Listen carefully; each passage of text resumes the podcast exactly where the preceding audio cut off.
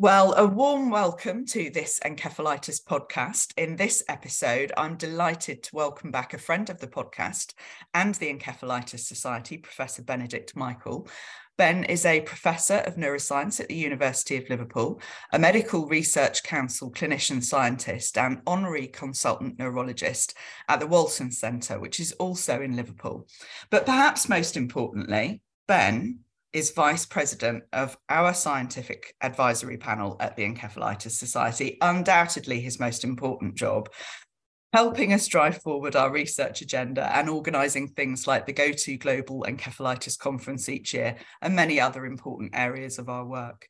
Today, though, we've brought Ben here to talk about the COVID 19 clinical neuroscience study. This was a 2.3 million research study looking into acute neurological and neuropsychiatric complications of COVID 19. Before we get to that, however, I have to congratulate Ben on the very important moment in his career, his appointment as Professor of Neuroscience at the University of Liverpool. So, congratulations and thanks for joining me, Ben. It's great. Thanks for having me. It's very kind. Does Professor Benedict Michael have a nice ring to it? yeah, I didn't think I'd do it south of 40. So that was a bit of a shock. well, sincere congratulations. We've worked together for a, a, long time. So all of us at the Encephalitis Society are absolutely thrilled for you. Um, many of our uh, listeners, though, however, won't know about the process of moving from doctor to professor. What does it involve? How do you get to be a professor?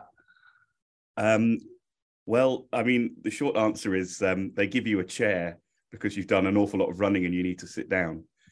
So basically, you run for a long time. So I started my medical training in 2001, so over 20 years ago now. Medical degree, junior doctor jobs, um, I was very fortunate, in fact, to get this, what was new at the time, thing called an academic clinical fellowship, which actually effectively gave you just a few months of the year off the ward. So you could start learning a bit about research and, um, and uh, you know, and I was very lucky to have, you know, excellent mentors, you know, Prof. Tom Solomon, Prof. Ray Borrow, Prof. Andy Luster, Evelyn Kurt Jones, you know, it's been, you know, you don't, uh, Angela Vincent, you know, you don't get to, uh, you know, anywhere really without, you know, great mentors and advisors supporting you. So I did a PhD on encephalitis. Um, then uh, I got a lectureship where you're 50% a doctor and 50% a scientist after my PhD. Then I spent a couple of years in the US learning some sort of pretty hardcore science in a, under the supervision of a very, very scary immunology professor. Um, and then came back to the UK and got uh, a reader position, which uh, I think is the most demoralizing of titles. It's like you've done all this work, medical degree, PhD, and now you can read. Uh, but I got but reader is the reader is the sort of last post we have in the UK, what the Americans would call an associate professor.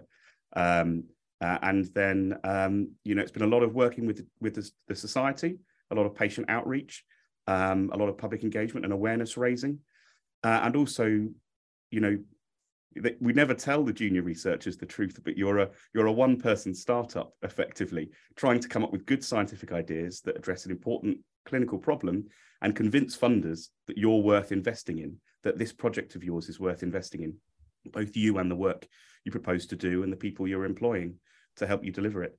Um, and then you finally reach a point where, um, yes, uh, well, basically, I applied for, for an award to be an emerging leader. Uh, and they wrote back to me from the panel and said, um, I'm afraid you're not emerging. You, you're emerged. and then I think at that point, the, the university very kindly uh, thought that I'd probably reached the point where I could um, take the next step, the final step. Oh. And not before time. I can vouch for all of those things that you've just said. I uh, one day I will, when I've got time, look back and, and try and work out exactly how long it is um, that I've known you. But I know it's it's a long it's a long long time. Um, but today, you very kindly joined me to update us on the COVID 19 clinical neuroscience study, or we've been calling it COVID CNS for short. Um, this is a really important study. So many people affected by COVID 19 uh, and the pandemic. So, can you give us a little bit of background to the study, how it came about, and what its aims are? Yeah, so I mean, many of the, the listeners and viewers will recall the H1N1 pandemic um, that happened a few years back And um, I was um, sort of middle grade doctor at the time and got involved in trying to do a UK wide surveillance study as to whether there would be brain complications of H1N1. And we ran the study for two years and we only recruited 25 people into the study. And they were, I think, 21 or 23 of them were children. Very, very few adults had brain complications. But it was enough to alert us to the idea that, at least in some people, there might be brain complications of any viral infection, even if the virus doesn't get into the brain. Um, and then obviously we all started hearing what was happening in Wuhan, and then we had all uh, you know our our rich colleagues coming back from Italy with their from their skiing holidays with COVID, um, and then we had started hearing about cases in New York, and as soon as as soon as we had um, some verifiable cases from colleagues in continental Europe and the US that we were seeing brain complications of the virus, it was very clear that, uh, and, and also given the speed of the virus's transmission, just the, the sheer number of people who were likely to get infected meant that even if complications were rare, we really might have something that could be a problem here. And we'd have to mobilize really rapidly if we were going to, to, to you know, be able to capture that. Uh, and as it happened, there ended up being uh, hundreds and hundreds of people in the UK uh, affected from a brain point of view uh, that we're in our study, and, and of course many many more that we didn't even uh, even hear about. And of course, we know that some of those people experienced encephalitis um, as a result of COVID 19. But it, it looks, um, the study looks at a variety of areas, um, lots of, of uh, posh words neurology, neuropsychiatry, genomics, neuroimaging, neurovirology, biomarkers and immunology, and neurocognition. So, um, you know, I'm uh, uh, working with you on this study as well. Um, it's really comprehensive, isn't it? The, the vast array of areas that your study's looking at. Yes, I mean, when you've got an emergent phenomena like COVID, the honest answer is you have to keep an open mind about what the potential complications might be. And I think I'd learned from the uh, from the previous the H1N1 study that we couldn't just be neurology. We couldn't. I mean, I'm an adult neurologist. We couldn't just be adult neurology. We definitely have to include pediatrics. Then we started hearing um, cases of stroke from COVID um, and encephalitis. And then we had to get the stroke team on board. And then we had people with psychosis and psychiatric problems. So we had definitely had to get the Royal College of Psychiatrists. Um, and then there were all these people in intensive care. So we needed a, the intensive care societies. And through that early surveillance work, it became apparent that there was a real broad spectrum of potential complications.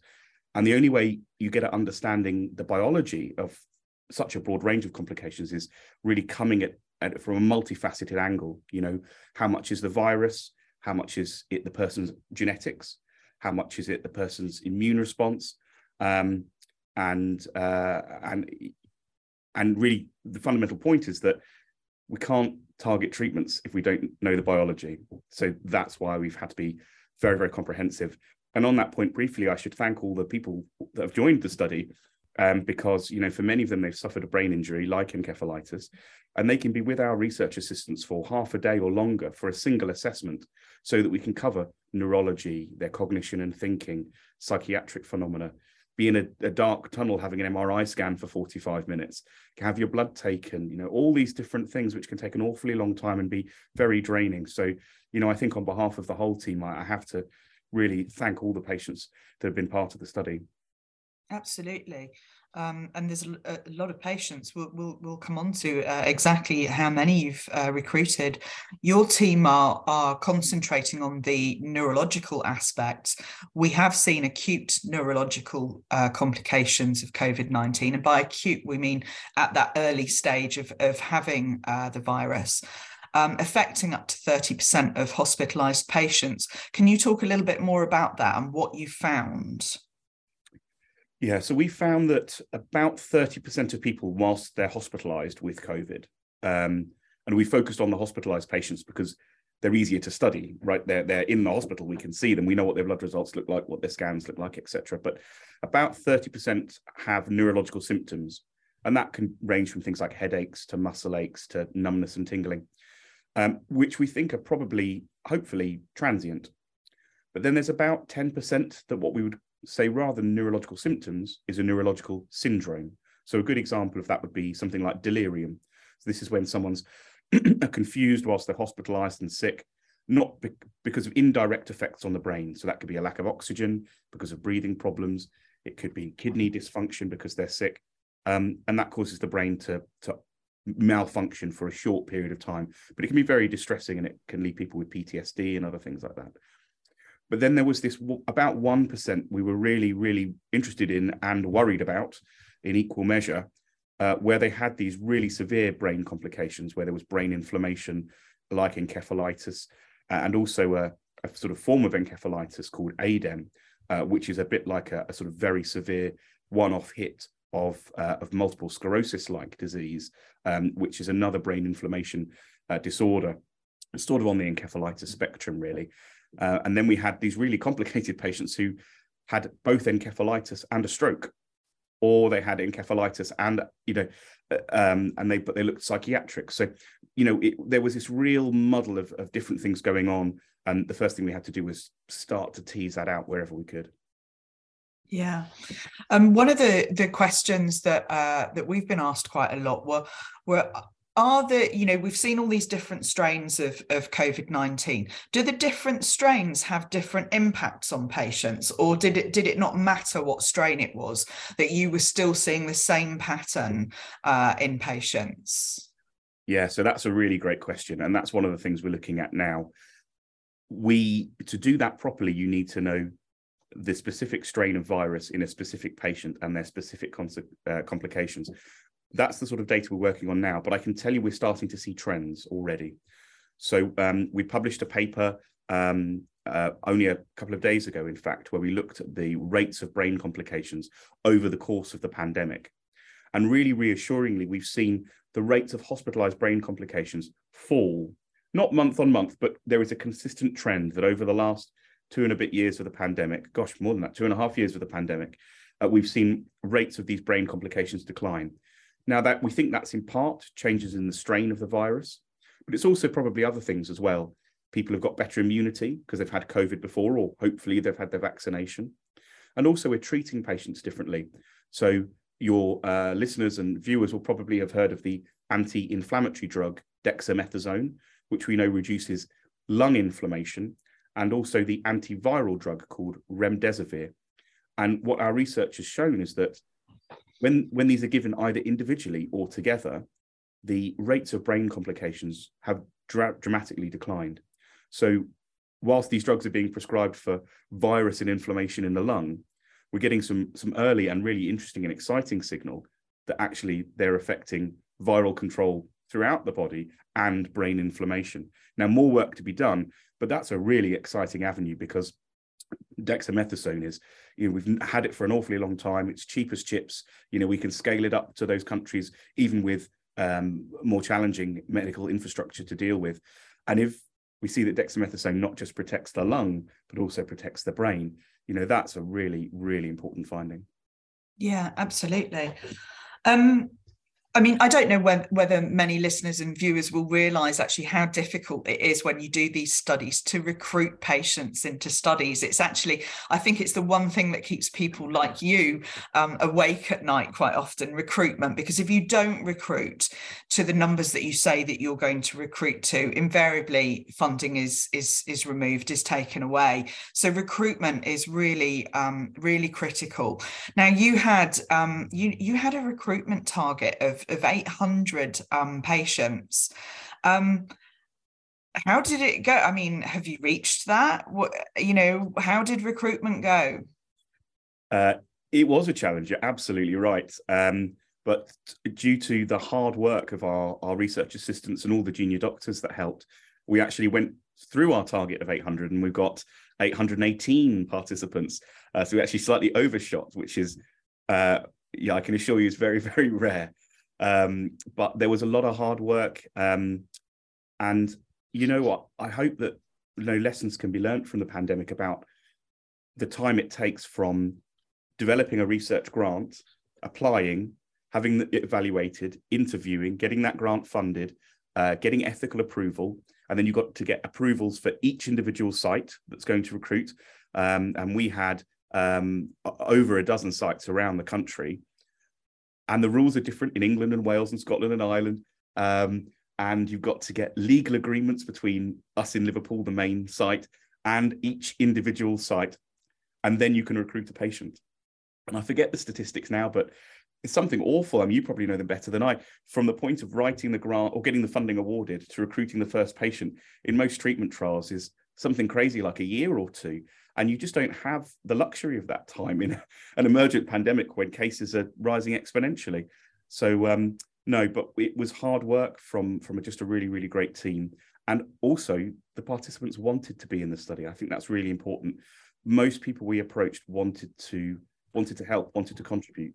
They felt that this was really an opportunity to, um, you know, use their lived experience to to help inform science and doctors and improve patient care in the future. Mm. Well, I think a great team, but I think a great leader as well. I remember when you were putting this study together, we, and I'm sure people didn't tell you at the time, but you know there were whisperings that this couldn't be done, um, and certainly not as swiftly as you did it. So, uh, you know, many congratulations. Um, and I think you're right. I think we see this a lot with encephalitis patients as well. Uh, they're super keen to be involved because they don't want people going through what they've been through. So, hats off to those people as well who'd already been to hell and back um, and then as you say put them through put themselves through uh, you know a huge range of, of, of testing for the benefit of of everybody not just in the united kingdom but around the world. On, on that point before we move on briefly I, what i did skip over uh, is uh, is that we did have problems with recruitment at different stages for different reasons. Um, but i think that this is probably the study where we've had the most patient and public engagement you know and i should thank you of course ava as chair of our PPI panel and on all the other people on that panel who have either lived experience or uh, experience working in the third sector. Because if we hadn't designed our patient information leaflets and our, our website and uh, our lay summary and all of this in a way that was engaging, uh, understandable, uh, and inviting, then you know we wouldn't have had uh, as many patients wanting to come forward. So well, th- thanks, Ben. I mean, you know, I, I was going to ask you about that. I mean, I was very honoured when you approached me early on um, to to chair and lead the patient and public involvement element of the study. But um, I, I, think people might be interested. People that are listening might be interested. Why was that important to you, and what contributions to the study do you believe our patient and public involvement uh, panel and group have made? Yeah, so I mean, I was a junior researcher when this whole concept of patient and public engagement or patient public involvement or PPI or PPIE or whatever acronym you want to give it was starting to come on board. And I think it's fair to say the vast majority of the older researchers thought that this was just something you had to do. There'd always be a box on the grant. You just had to stick some stick your 200 words in, and uh, and that and that would get you know tick the box of PPI and get you funded. Um, but, but, I was fortunate to come up through the NI, the National Institute for Health Research School of Thought, where actually what one wants to do is involve PPI at each stage of the research cycle if you're going to have a successful study.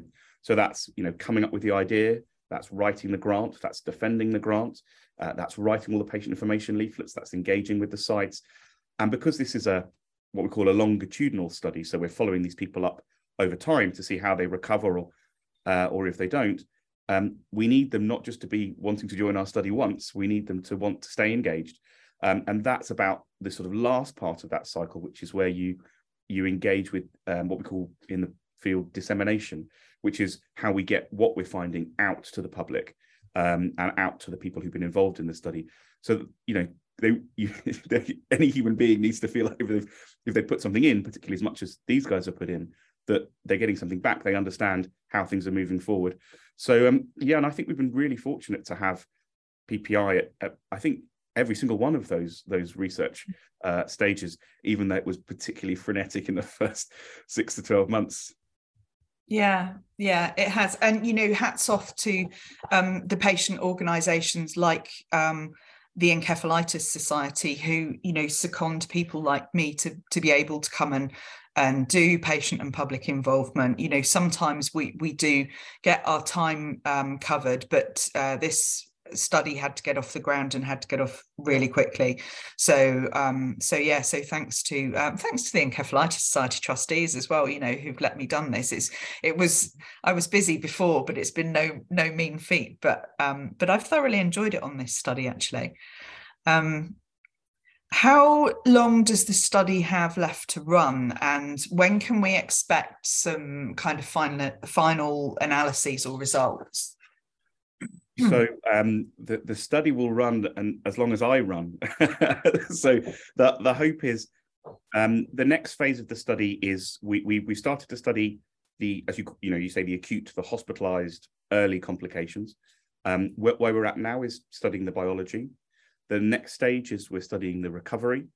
And then the very last stage is we want to know what does having had a viral infection like COVID um, mean for our brain as we age. So actually, I'm hopeful that we'll have many PhD students and other, you know, junior doctors working their way through these data um, until I'm I'm in my dotage.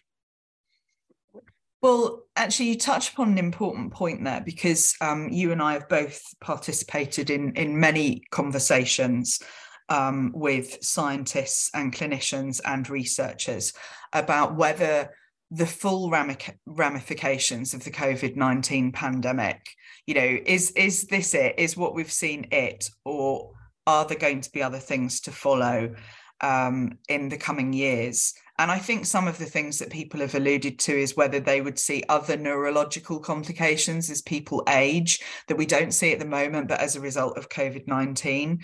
Um, is that something you believe is the case also do you think do you think what we see is it or do you think there's a potential that other things are going to crawl out of the woodwork as the next couple of decades go come on yes i mean well people will be perhaps aware of the phenomenon of what was called encephalitis lethargica, which is after the, the Spanish flu pandemic um, back in the early 1900s. Um, there were a group of patients who developed a, delayed Parkinson's-like um, problem with slowness and stiffness and tremor and and those sorts of things.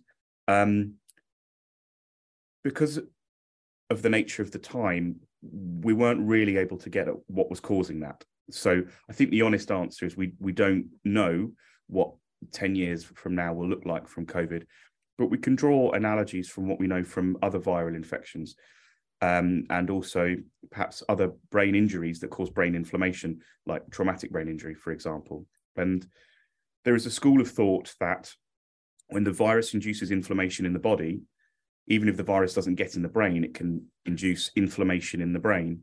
And we often think about inflammation in the brain in encephalitis sort of classically as immune cells coming from the blood and going into the brain and causing the swelling.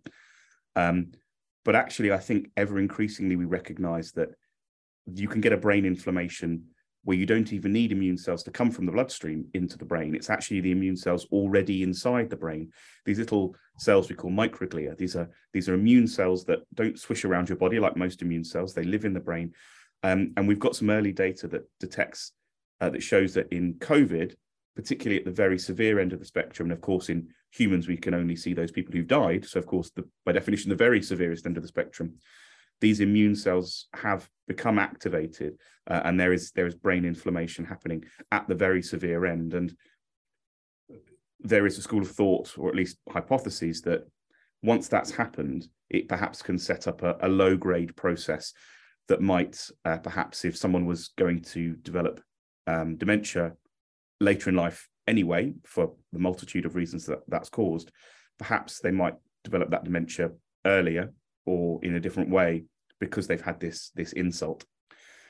What's happened before is we've we've never had so many people infected with the same virus at the same time, so it's been particularly hard to study that. And whilst we all hope that's not the case, it's very much an area of active research, and it's something that we will be looking at actively as we follow our COVID CNS participants up as as as they age. You were heavily involved in in the treatment and care of of patients in Liverpool, and I know I, I think you know there isn't probably a family um, who hasn't been touched by COVID in in some way. Do do you have any personal reflections on on the pandemic at all, Ben? Yeah, I mean, so many. How long have we got?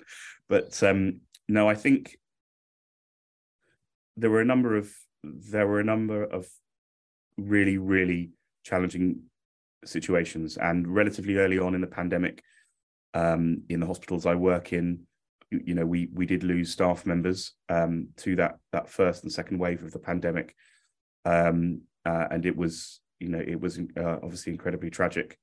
Um, but um, yeah, perhaps it's because we've got an NHS, you know, as opposed to some other countries. It was there was a wartime mentality, and every I've always joked that to the junior doctors when they start and I do their induction that the NHS runs on tins of quality street, cups of tea, and shoe leather because you you know that it's goodwill. Really, that's what that's what's made. And well, I guess we can see it coming to a crunch now with you know the strikes that are proposed. But you know, people have felt I think undervalued, but at the time, everyone just mobilized.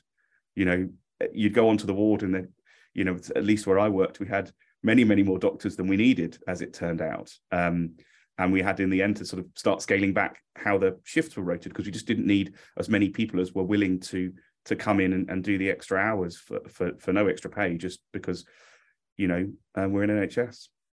Yeah, bloody love the NHS, right? Anybody who, who slags it off, shame on you. Love the NHS. Um, and I think, you know, you and I travel a lot as well. And it is when you go to other countries actually and see the health infrastructures in other countries that, that I always come back and I'm super grateful um, for our, our healthcare system. Um, and I sincerely hope that we get a government soon that can sort it out. I will not get on my political soapbox. um, uh, do you think this is the greatest health emergency of our lives?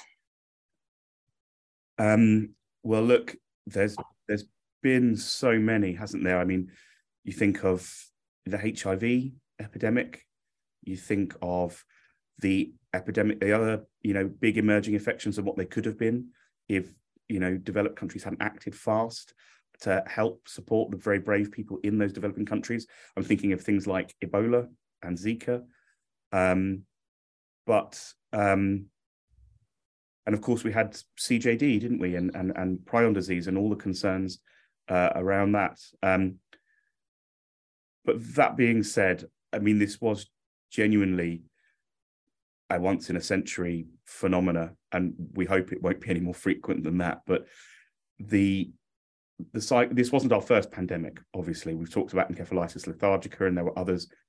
We've never lived in a more interconnected world, both in terms of the way produce moves and the way people move around the world, um, and with climate change and what that might mean for the movement and migration of animal populations, um, wealth inequality and what that might mean for uh, humans living in close proximity with animals and in poverty and malnourishment and all that that tinderbox environment that you need for for pandemics to to occur. Um, you know this uh, this isn't the last pandemic we'll see, um, but you know I think we have really learned an awful lot of important lessons from it in a way that wasn't possible in previous pandemics, in part because of the science, but also in part because of the interconnectedness. You know, you and I have been on, I don't know how many gazillion calls with the World Health Organization uh, and with the Global Neuro Research Coalition. You know, all these people giving their their free their free time, giving their time for free, um, you know, around all corners of the world, and even in countries where there's conflict, um, we've seen people turning up to these meetings, engaging, you know, working together. And um, yeah, look, we're all floating on a rock in space. The sooner the sooner we realize we've all got to work together, uh, the better. And I, if there's anything good that's come out of COVID, I guess that's it. There's been a scientists our whole career is to fight and kill each other. That's our that's our job is to discover that thing and publish that paper before anyone else does and get the grant money so someone else doesn't so you can publish their next paper and every university is fighting with each other and even within universities scientists are fighting with each other um, racing for the prize. Um, but that all stopped in covid mm. by and large. Not everywhere but by and large. Um, yeah people got together scientists and clinicians and our partners in the third sector like the encephalitis society really around the world. Yeah absolutely. Uh, i agree i agree completely. Um, yeah, so I'm going to just divert a little bit. We're coming towards the end of the the podcast. Um, it is, I think, is it what day am I on today? Thursday. It is two weeks to the encephalitis conference in London on the 1st of December, and we have our satellite meetings now how to get your grant, um, opportunity for the poster presenters to engage with peers and things on the 30th of November. Um, I mean, I'm quite proud when I rock up at the Royal College of Physicians now for our conference. Um, what's your what's your experience been of, of how that conference has grown to I think arguably now the go-to uh, uh, conference on encephalitis in the world. What you've watched it, you've been there almost from day one. What's your what's your take on it? I mean, it's been genuinely amazing. Um, you know, it, it's um, you know relatively humble beginnings. I think mm-hmm. we sort of borrowed some space from a charitable donor and had an office and uh, and and had some presentations. Um, but now it is genuinely, as you said, I would agree with you 100%. It is the go-to international conference for encephalitis in the world, um, with fantastic speakers. You know, your team do a great job um, getting you know the the very best experts from around the world to talk about the very latest uh, in encephalitis.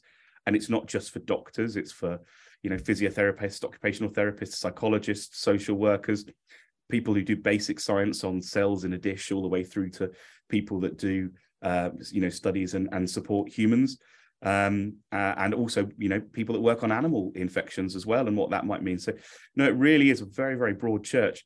And um, well i can tell you every single one of my team has my ever growing team wants to come. So i'm furiously trying to find how i can pay for their train tickets and uh, and uh, and hotels because they all desperately want to be there in person. But you know we live in a hybrid world and isn't it great that we can actually reach all these people because I think there are bursaries as well for some people to come uh, to the conference. Um, but even if you can't, there's um, you know there's been you know great engagement from around the world virtually, um, and you know that's absolutely super. Yeah, you're right. We we do offer bursaries, so free uh, places, free digital places for people from low to middle income countries, but also um, for your team as well. We mustn't forget, Ben, that as you said, it's hybrid now. People can join digitally. And one of the great benefits of joining digitally, I mean, we want people there in person because we like talking to people and we have our drinks reception at the end and we get to catch up with, you know, old faces and new faces. But for those that do um, join uh, digitally, they've got up to 30 days to watch the lectures back afterwards. So, you know, really busy jobbing clinicians or researchers can still sign up and still, you know, um, pick and choose the lectures that they want to watch um, when they've got time. So I, I don't think we can make it any easier. yeah. And it's amazing that you keep the costs down as well. I mean, you compare the costs to an average conference. Uh, you know, it's really amazing given how much work goes into delivering, you know, such a complicated hybrid conference with um, speakers from all over the world and delegates from all over the world. I mean, it's it is genuinely amazing, and I perhaps that's also part of the success of it. You know you've made it accessible not just financially accessible but accessible to people from very different backgrounds and disciplines. Um, a bit like well, i guess we're ending where we started. You know we're bringing together neurology psychiatry psychology you know intensive care. It was you know that's what made our research in covid a success. Um, and you know what's made this conference such a great success. That and the bloody graft of you and the team. Yeah well absolutely. Um yeah it is it is it has become a behemoth um uh, but uh, yeah you're right. Also thank you to the funders. Um you know the uh, the encephalitis society bankrolls are a good part of it but but we also have um, wonderful funders like the guarantors of brain and the the shears foundation who we're super grateful for. But look ben we're at the end of our uh, end of our podcast so I shall finish as, as I always do, asking you if there's anything else that you'd like to say um, about what we've been talking about, about the study or about the Encephalitis Society or anything else um, before we wrap up. Uh, yeah, I mean, I, as you mentioned before, I've been part of the Encephalitis Society from a junior doctor, then a trustee, and then a researcher, and, and now vice chair of the scientific advisory panel.